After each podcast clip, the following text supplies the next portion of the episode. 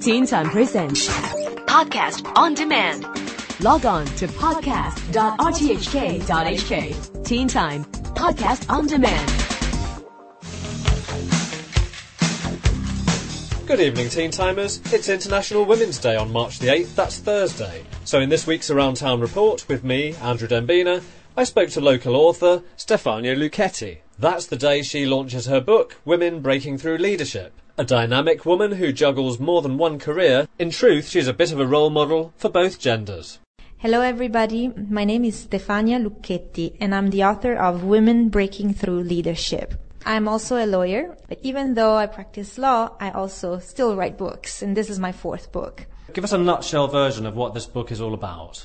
This book is about how women can help each other reach leadership positions. And what that means is how can you get to the top? How can you be successful at work? Because it is often very difficult for a woman to reach those top positions. The structure of this book is through a series of interviews with highly successful women. I wanted to give a snapshot of women who were in different industries, different careers, women who were in government, women who were in the fashion industry, women who were in the financial industry. And I thought about who the most successful women in Hong Kong were. And I made a list of the women I wanted to interview. And then I asked them. And so I managed to actually meet them and interview them. So, some women who were heads of companies or in government, were they happy to take part in this project? They were very happy and very happy to give advice to younger women about how to be successful. Oh,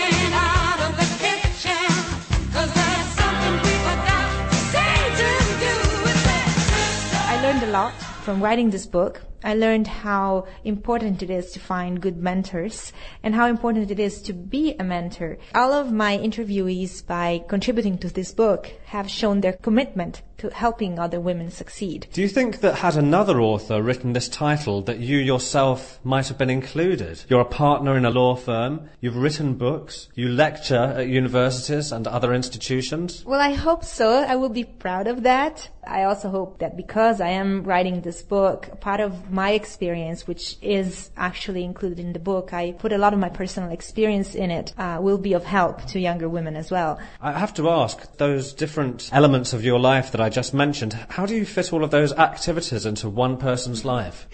That is a question that I get very often. I find that because I do all of these different things, I keep very energetic. I am a very energetic person, but I am energetic also because I do all of these things. And I consistently make the time to follow my passions and I never let anything get in the way of what I want to do because I think it's really important to be an, a well-rounded person and even if you have a demanding job like mine, being a lawyer is uh, can be stressful at times and it's not easy. But you can use your skills, your intellectual skills, what you've learned through your life to do other things as well. We Now, you have written some other titles, as we mentioned before. One of your titles was about time management. You're talking about juggling many activities there, we've just heard. What tips would you give to teenagers today who are overworked with homework and other activities? I wish when I was a teenager someone had given me that advice. I think that the first thing to do is to have a very clear vision about what your priorities are. And by priorities, I don't mean just homework and schoolwork. By priorities, I also mean creating meaningful friendships, learning something that you think is important and interesting for you that has nothing to do with school. For example, dancing or musical instrument or uh, writing or anything that you have a passion for. Organize your time around those priorities and don't be afraid to cut out activities that are just not important to you. And sometimes you get stuck into doing things that you thought were interesting and you just don't know how to say no. Saying no to things that are not that good for you creates space for things that are really important for you. Any tips on how to say no to parents who might be encouraging children to do these activities? And well, when you say no to your parents, uh, you need to go prepared with an explanation as to what is there in your life that you think is more important. So go with a plan. You mentioned about developing friendships and so on. Do modern communications, do you think, save or waste most people's time? I actually wrote a book about this, which is the principle of relevance. My first book was, was about this topic. I think modern communications are a great way to be in touch with the whole world and to express yourself in uh, as many ways as you can, but you have to be very skilled at using them. They can be a huge waste of time. You're the master. The tools are your servant.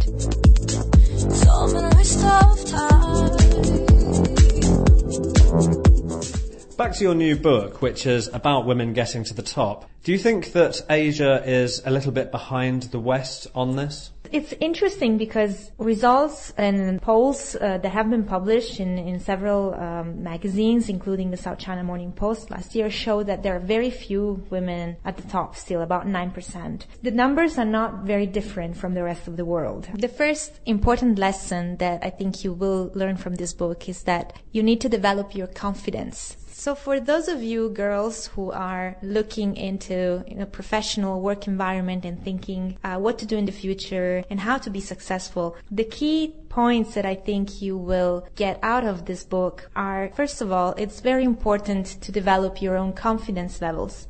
The second point is that you should never be afraid that if in the future you want to have a husband and you want to have children, this will make it more difficult for you to progress in your career. You can have both. And the third point is that it is very important to get support from your environment, support from your family and because your family right now is your parents and in the future it might be your husband and your children, I suggest that you might want to discuss the contents of this book with your mom and see what her experience has been as a working woman. If you think about the time that you're also spending in creating a good relationship with your parents and brothers and sisters, which is no different from having a child or a husband, the problems that you face right now are really not that different. And lastly, do you think that boys or men would get anything from a read of this book? They would, of course. And for teenage boys, I think this would be a good read too because you will get a lot of tips in general on how to be successful. And you can discuss this with your family, with your parents, and get their opinion as well. And this will enrich everyone and make for a good family discussion. That was author and lawyer Stefania Lucchetti. Her new title, Women Breaking Through Leadership, will be available at most English language bookshops from Thursday, which is International Women's Day. It's published by RT Publishing. That's it from around town for another week with me, Andrew Dembina. Hear this report again and other local goings on at the Around Town online archive at rthk.hk slash special slash teen time.